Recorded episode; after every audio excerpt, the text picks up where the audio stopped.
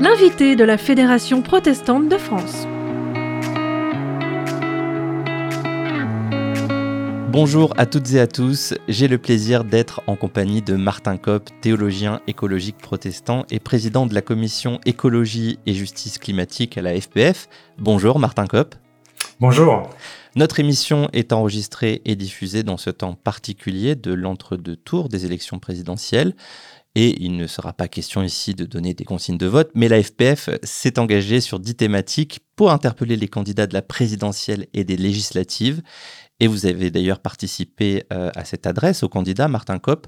Euh, quel était ce, message essentiel dans cette adresse que vous aviez exprimé dans l'adresse du protestantisme, le message essentiel, c'était d'un appel vibrant à la justice climatique, qui est la manière dont, de façon privilégiée, nous abordons les questions de climat comme fédération protestante, Dire justice, c'est dire deux choses à minima. D'une part, que euh, notre ambition en termes de lutte face au changement climatique et donc d'abord de réduction des émissions de gaz à effet de serre doit être alignée avec ce que dit la science, et on en parlera vu qu'on parlera du rapport du GIEC, d'une part, et d'autre part, c'est que euh, à la fois dans la mise en œuvre des politiques climatiques, mais aussi de manière générale le fait même d'agir contre euh, le changement climatique, et euh, prendre en compte le souci pour les plus vulnérables, pour les petits, ce qui veut dire d'abord les plus pauvres et parmi eux euh, d'abord les femmes.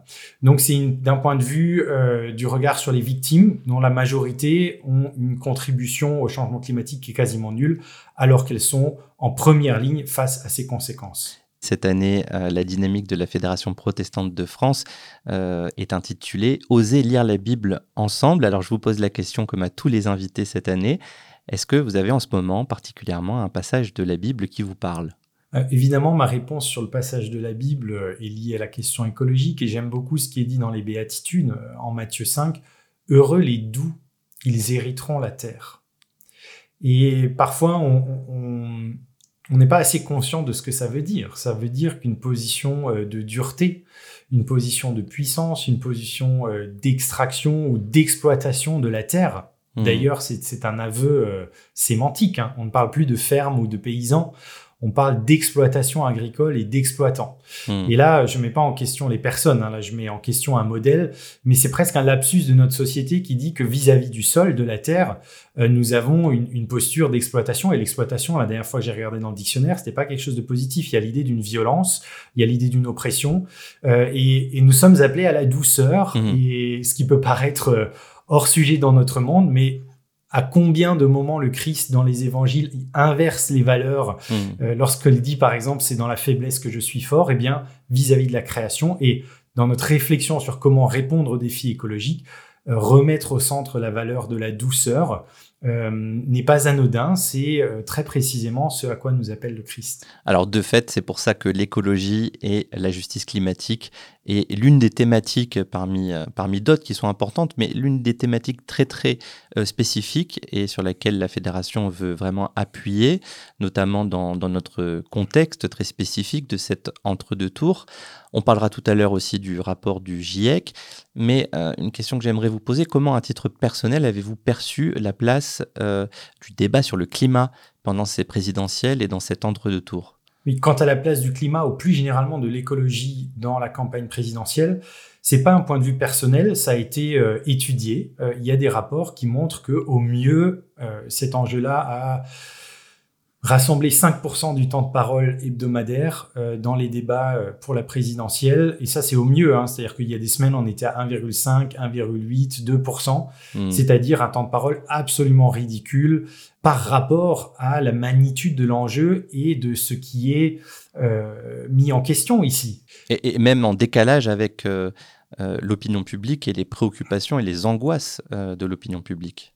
Voilà, donc d'une part, c'était en décalage avec ce que dit la, science, et d'autre part, en décalage avec effectivement euh, le niveau qu'a atteint euh, l'écologie dans le souci des Français. Alors, en contexte de guerre en Ukraine, et puis euh, de difficultés sur la montée des prix, etc., bien sûr, il y a d'autres enjeux également, mais l'écologie, et c'est vraiment un changement dans les cinq ans qui viennent de passer, est entré parmi les cinq principaux sujets qui sont importants pour les Françaises et les Français. Et on le voit d'ailleurs disons, c'est un indice qu'aujourd'hui, vous n'avez plus de programme politique où c'est absent. Je veux dire, même jusqu'à euh, jusqu'à euh, l'extrême droite, vous aviez un, enjeu euh, écologique dans les programmes. Donc, c'est un passage obligé. En revanche, dans ce passage-là, le niveau d'adéquation des programmes avec ce que nous dit la science et ce qui serait requis pour une trajectoire de justice climatique est extrêmement hétérogène. Euh, et, là, on peut être déçu aussi, même si on en avait parlé, du fait que pour le moment, euh, très peu de candidats étaient à niveau. Et dans cet entre-deux tours, euh, comment est-ce que vous, vous, ressentez la place de, de l'écologie entre les deux candidats? Là, je tiens quand même à le dire, ce qui est proposé par le Rassemblement national et par Marine Le Pen en termes d'écologie dans l'entre-deux tours est totalement inadéquat au regard de la science et au regard de notre port d'entrée comme protestant de justice climatique. Pour ne vous donner qu'un seul exemple, elle annonce qu'elle retirera la France de ce qui s'appelle le fonds vert pour le climat, c'est-à-dire le fonds où les États dits développés euh, abondent financièrement pour que les États les plus vulnérables puissent faire face aux conséquences qui sont déjà là et qui vont augmenter dans le futur, euh, se retirer là, c'est faire euh, euh, un acte de désolidarisation terrible mmh. vis-à-vis de celles et ceux qui sont les premières victimes. Et, et c'est un exemple du fait que l'écologie à la sauce extrême droite, c'est un localisme identitaire qui, en fait, est une écologie qui n'est pas dans le lien et dans la relation mmh. avec le reste du monde et en ce sens est en fait anti-écologique. Quant à Emmanuel Macron, euh, au moment où je vous parle, euh, nous ne savons pas quelles sont ses propositions, ce qu'il va reprendre pour enrichir son programme, comme il le dit. Mais dans tous les cas, dès avant le premier tour, un certain nombre d'études indépendantes avaient avancé le constat selon lequel euh, c'était insatisfaisant. son programme ne nous permettait pas de sortir la France de l'illégalité climatique, puisque je rappelle que euh, le quinquennat s'est terminé sur deux condamnations devant la justice de l'État français pour euh, inaction sur le climat et préjudice écologique. Mmh. Donc on est en situation d'illégalité, il faut en sortir. Le programme auparavant ne le permettait pas. Le programme tel qu'il sera enrichi, on peut euh, appeler de nos voeux qu'il le permette. Et dans tous les cas, il y aura une vigilance de la commission écologie justice climatique et un plaidoyer poursuivi, quelle que soit la personne qui sera élue. Vous voyez d'ailleurs, la Fédération protestante poursuivra euh, son plaidoyer sur l'écologie, euh, mais aussi euh, portera encore cette adresse du protestantisme au candidat à l'occasion des législatives où l'enjeu demeure. J'aimerais qu'on revienne maintenant dans les quelques minutes qui nous restent, puisque on a été beaucoup occupé par cet entre-deux tours, sur le troisième volet du rapport du GIEC. Alors j'aimerais qu'on fasse un peu de pédagogie. ce groupe d'experts intergouvernemental euh, sur l'évolution du climat, c'est ça que ça veut dire, GIEC. Euh, qu'est-ce que c'est vraiment cette institution, ce groupement euh, De quoi, de qui est-il composé À quoi sert-il? Alors le GIEC est composé de milliers de scientifiques qui sont des experts dans leur domaine, qui travaillent actuellement, qui publient dans des études académiques à comité de lecture et qui ne font pas de recherche au sein du GIEC. Là, il faut être euh, très précis. Le GIEC ne fait pas lui-même d'études. Le mhm. GIEC publie tous les 5 ou 6 ans une synthèse de l'ensemble de la littérature climatologique. Il faut comprendre, c'est des dizaines de milliers d'articles qui sont lus, qui sont euh, compulsés et qu'on met ensemble dans une synthèse ou un abrégé qui euh, lui-même fait des milliers de pages et dont on lit en général dans la société civile ou le monde politique ce qu'on appelle le rapport aux décideurs, qui est une synthèse de la synthèse et qui fait une trentaine de pages. Euh, donc c'est un lieu de mise au point et de transmission de l'information à la société et aux politiques pour qu'ils puissent décider à partir de la meilleure information disponible. Et celle-ci se dit euh, dans des gradients différenciés de, de confiance, c'est-à-dire le GIEC dit, voilà, sur tel point, on est plus ou moins confiant que la réponse est ceci ou cela, ou que, voilà, aujourd'hui, par exemple, il y a zéro doute sur le fait qu'il y a un changement climatique et il n'y a plus aucun doute sur le fait que l'humanité soit la principale euh, contributrice à ce changement climatique. Alors que par le passé, les activités humaines, euh, c'était majoritaire, mais euh, on n'était pas encore à 100% euh, de, confiance. Donc, c'est extrêmement précis. Je vous invite à découvrir cette littérature. Euh, et donc, ce sont des rapports de synthèse qui doivent informer la prise de décision démocratique. Alors, justement, sur ce dernier rapport qui, est sorti cette année, sur le troisième volet, mais même sur les volets précédents, quelles sont les, conclusions, les axes forts qui ont retenu votre attention? Ce que nous dit le rapport du GIEC, c'est que nous avons trois ans pour atteindre un pic, c'est-à-dire mhm. d'ici 2025. Puis, nous devons faire décroître les émissions mondiales de CO2, qui est le gaz à effet de serre très majoritaire en termes de contribution au réchauffement, euh, d'à peu près 6% par an, euh, pour nous mener à une baisse de 50% des émissions en 2030 et puis la neutralité carbone en 2050. Alors, on pourrait entrer dans le détail, mais c'est euh, le défi de la décarbonation de l'ensemble de notre vie c'est pas seulement le, secteur énergétique, ce sont les transports, c'est l'habitat, c'est l'alimentation, euh, c'est la manière dont on s'habille, dont on consomme. Bref, euh, aujourd'hui, 80% euh, de l'énergie provient des énergies fossiles. Il s'agit d'en sortir.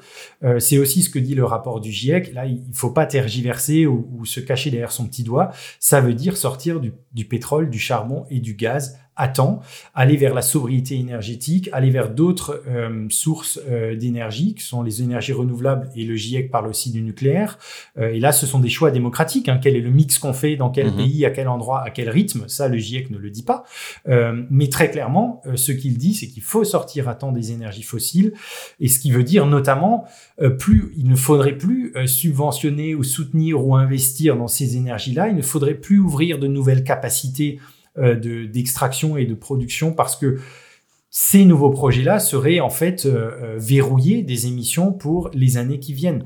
Et là, je veux quand même rappeler un chiffre qui, qui est assez incroyable, c'est que des études ont montré que depuis la COP 21 et l'accord de Paris, donc en France en 2015, les grandes banques autour du monde ont investi 4600 milliards de dollars dans des nouvelles capacités extractives et les énergies fossiles de manière générale. Hmm. Euh, les États euh, subventionnent les énergies fossiles dans le monde à hauteur de 5 900 milliards, ce qui est un chiffre calculé par le FMI, ce qui est incroyable, c'est-à-dire qu'on met encore massivement, et bien plus que dans les énergies fossiles et l'efficacité, l'argent et des sommes colossales dans ce dont on sait depuis des années et ce que répète le GIEC est la source du problème sur le changement climatique. Donc, nous sommes en train de financer notre effondrement. Donc là, il y a un vrai shift euh, qui est qui a opéré. Et la bonne nouvelle, et c'est ça le deuxième grand élément de ce, de ce volet, c'est que les solutions, on les connaît. Euh, les solutions, on les connaît, mais on les applique pas assez rapidement ou alors on les applique pas. Euh, pour finir, Martin Kopp, une dernière question. Pourquoi est-ce que c'est si compliqué d'initier le changement sur, euh, sur ses habitudes, sur les énergies fossiles, sur euh, mm. les habitats, sur tous les sujets qui devraient mm. évoluer Oui. Alors la première chose à dire, c'est que ces changements-là ont été initiés. On voit qu'en France, par exemple, on mange moins de viande de manière tendancielle. En Scandinavie, on prend moins l'avion. Euh, on a commencé à changer nos mix énergétiques. Donc, c'est pas qu'on fasse rien et c'est la bonne nouvelle. Il y a des dynamiques en cours et des dynamiques positives. Le but ici, c'est de les renforcer et euh, de les mener à coller aux trajectoires que euh, la science nous présente et qu'il faudrait respecter. Donc c'est un changement d'échelle, on va dire, euh, et un changement aussi, enfin, de, nature même de l'action. Et là, c'est à trois niveaux, à niveau, au niveau de nos vies personnelles, au niveau collectif de la société civile et aussi des églises, mmh. et puis au niveau politique. Pour partie, c'est compliqué parce qu'il y a des conflits d'intérêts il y a des investisseurs pour qui c'est plus simple et c'est plus rentable de continuer à être dans des énergies fossiles que de soutenir des projets innovants dans les énergies renouvelables. Donc c'est des choix qui sont purement motivés par le profit. Euh, et là, il faudrait apprendre et être d'accord de renoncer pour partie. C'est compliqué parce que nous avons des habitudes. Et quand ça fait 50 ans que vous mangez comme si, mm. eh bien, se mettre à manger comme ça, c'est pas évident. Et puis, euh, parfois, c'est compliqué parce que ça demande un petit peu plus de temps. Et de manière générale, on reste dans une société qui est consumériste. Et donc, c'est tout un modèle social que nous avons mis trois siècles à bâtir, euh, dont il faut changer et il faut inventer quelque chose de neuf. Ce qui est un défi aussi euh, démocratique parce qu'on doit avoir une parole collective sur ça. Mais avec un clin d'œil œcuménique, je terminerai comme ça. Le pape François dit c'est un beau défi. Et un défi, c'est quelque chose qu'on a envie de relever.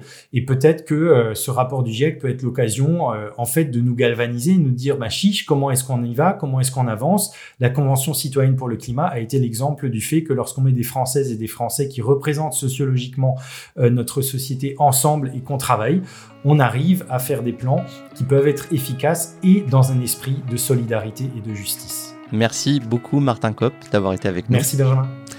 Vous pouvez retrouver cette émission sur les plateformes de podcast et sur protestantpluriel.org, rubrique radio FPF. Merci pour votre présence. À bientôt pour un nouvel invité de la Fédération protestante de France. L'invité de la Fédération protestante de France.